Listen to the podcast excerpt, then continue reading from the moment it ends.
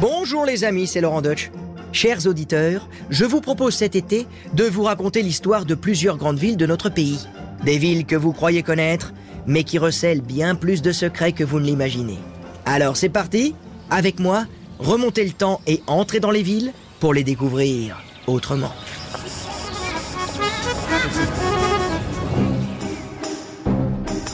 Aujourd'hui les amis, nous partons pour Rennes, une ville qui a l'indépendance gravée dans sa chair.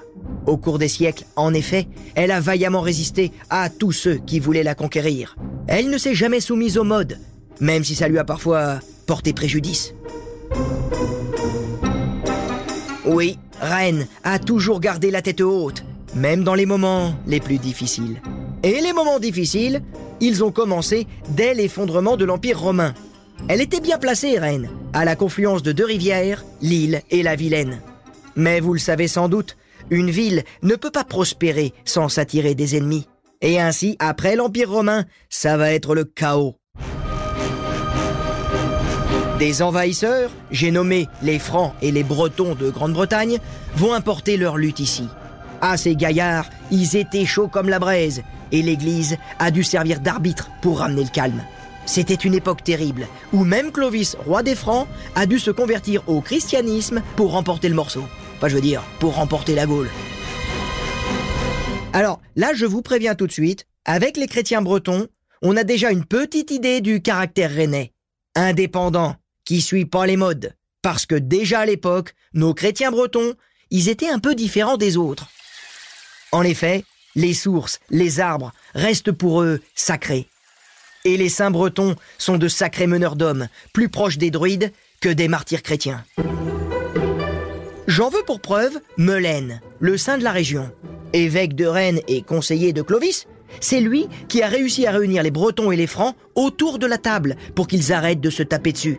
Et là, moi je dis, chapeau, Saint-Melaine. Rennes, au Moyen Âge, c'est la féodalité. C'est le bazar. Les seigneurs bretons vont continuer de s'entretuer pour des bouts de territoire. Et ça, ça va rendre Rennes vulnérable aux Anglais. Il faut dire que de par sa position, Rennes est à une zone frontière, une zone tampon. Donc quand il y a des conflits, elle est en première ligne. Mais à Rennes, on ne fait pas que la guerre, on fait aussi beaucoup de commerce. À la fin du XIVe siècle et au début du XVe siècle, pourtant en pleine guerre de Cent Ans, il va régner une certaine opulence avec le textile, le lin, le chanvre et le commerce maritime. Les ducs de Bretagne sont d'ailleurs à cette époque hyper riches. Ils se comportent comme des rois. Ils sont fiers, ils sont indépendants.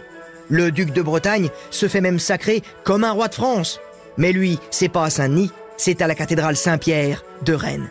Et je peux vous dire que cette cathédrale, elle est magnifique, elle vaut le détour. Hélas, à partir de la Renaissance, ça va être le coup dur. C'en est fini de cette liberté. Oui, Rennes, comme la Bretagne, vont devoir se soumettre aux appétits des rois de France. Il y a d'abord eu la terrible défaite militaire de 1488 à Saint-Aubin-du-Cormier, à 30 km de Rennes. Les Bretons sont vaincus. Alors, certains tentent quand même de résister, encore et toujours, la farouche indépendance bretonne qui ne veut pas céder. Mais en vain. Et en 1491, même les plus irréductibles devront accepter l'inacceptable. Le mariage de la jeune héritière du duché Anne de Bretagne avec le roi de France, Charles VIII. L'acte officiel du rattachement de la Bretagne à la France suivra bientôt. C'est l'édit d'union, signé par François Ier en 1532. Un traumatisme pour les tenants de l'indépendance bretonne. Et ainsi, après le rattachement, ça va être un peu le déclin pour Rennes. Comme pour l'ensemble de la Bretagne d'ailleurs, les guerres menées par Louis XIV nuisant à son commerce. Et dans cette période difficile, ils vont faire un peu la gueule, les Bretons. En plus, pour financer ces guerres incessantes, Louis XIV va augmenter les impôts. Juillet 1675, c'est la révolte du papier timbré, et à Rennes, cette révolte est très violente. C'est certainement la plus grosse révolte populaire avant la Révolution de 1789. Résultat, la ville va être mise sous cloche et il va y avoir une garnison de 6000 hommes qui va rester pendant près d'une année. Oui, Rennes a payé le prix fort pour son insoumission. Rennes, à l'époque contemporaine, c'est une ville qui, encore et toujours, va résister. Mais cette fois, résister en entrant à reculons dans la révolution industrielle. Par exemple, pour le chemin de fer. Il va falloir attendre 1857. Et quand on l'installe, les habitants de Rennes voient ça d'un mauvais œil. Du coup, on va installer la gare en dehors de la ville, à un kilomètre au sud, en pleine campagne. Pratique pour le commerce et les transports. Bon, je vous rassure, tout ça ne va pas durer, la gare de Rennes va être reconstruite, et maintenant, c'est un bijou de modernité. Rien qu'avec la ligne LGV, maintenant Rennes est à seulement une heure et demie de Paris. Pareil pour la piscine Saint-Georges. Quand dans les années 20, le maire de la ville de Rennes a voulu installer la piscine Saint-Georges, eh bien il y avait encore des Rennais pour grincer des dents. Il disait, bah quoi, on a la Vilaine pour se baigner. Mais le maire, qui s'appelait alors Jean Janvier, a tenu bon. Et il leur répondait Ouais, enfin c'est pratique pour se baigner en hiver. Pas trop, vaut mieux une piscine, couverte. C'est pas faux. Et du coup, le maire, il a tenu bon. Et maintenant, vous avez ce monument historique incroyable, art déco, célèbre pour ses mosaïques d'Isidore Odorico. Quel symbole Pour une ville qui ne voulait pas se jeter à l'eau, c'est quand même la classe.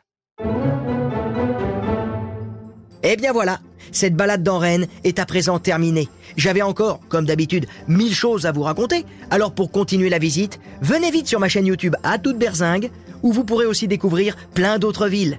N'hésitez pas, je vous attends déjà.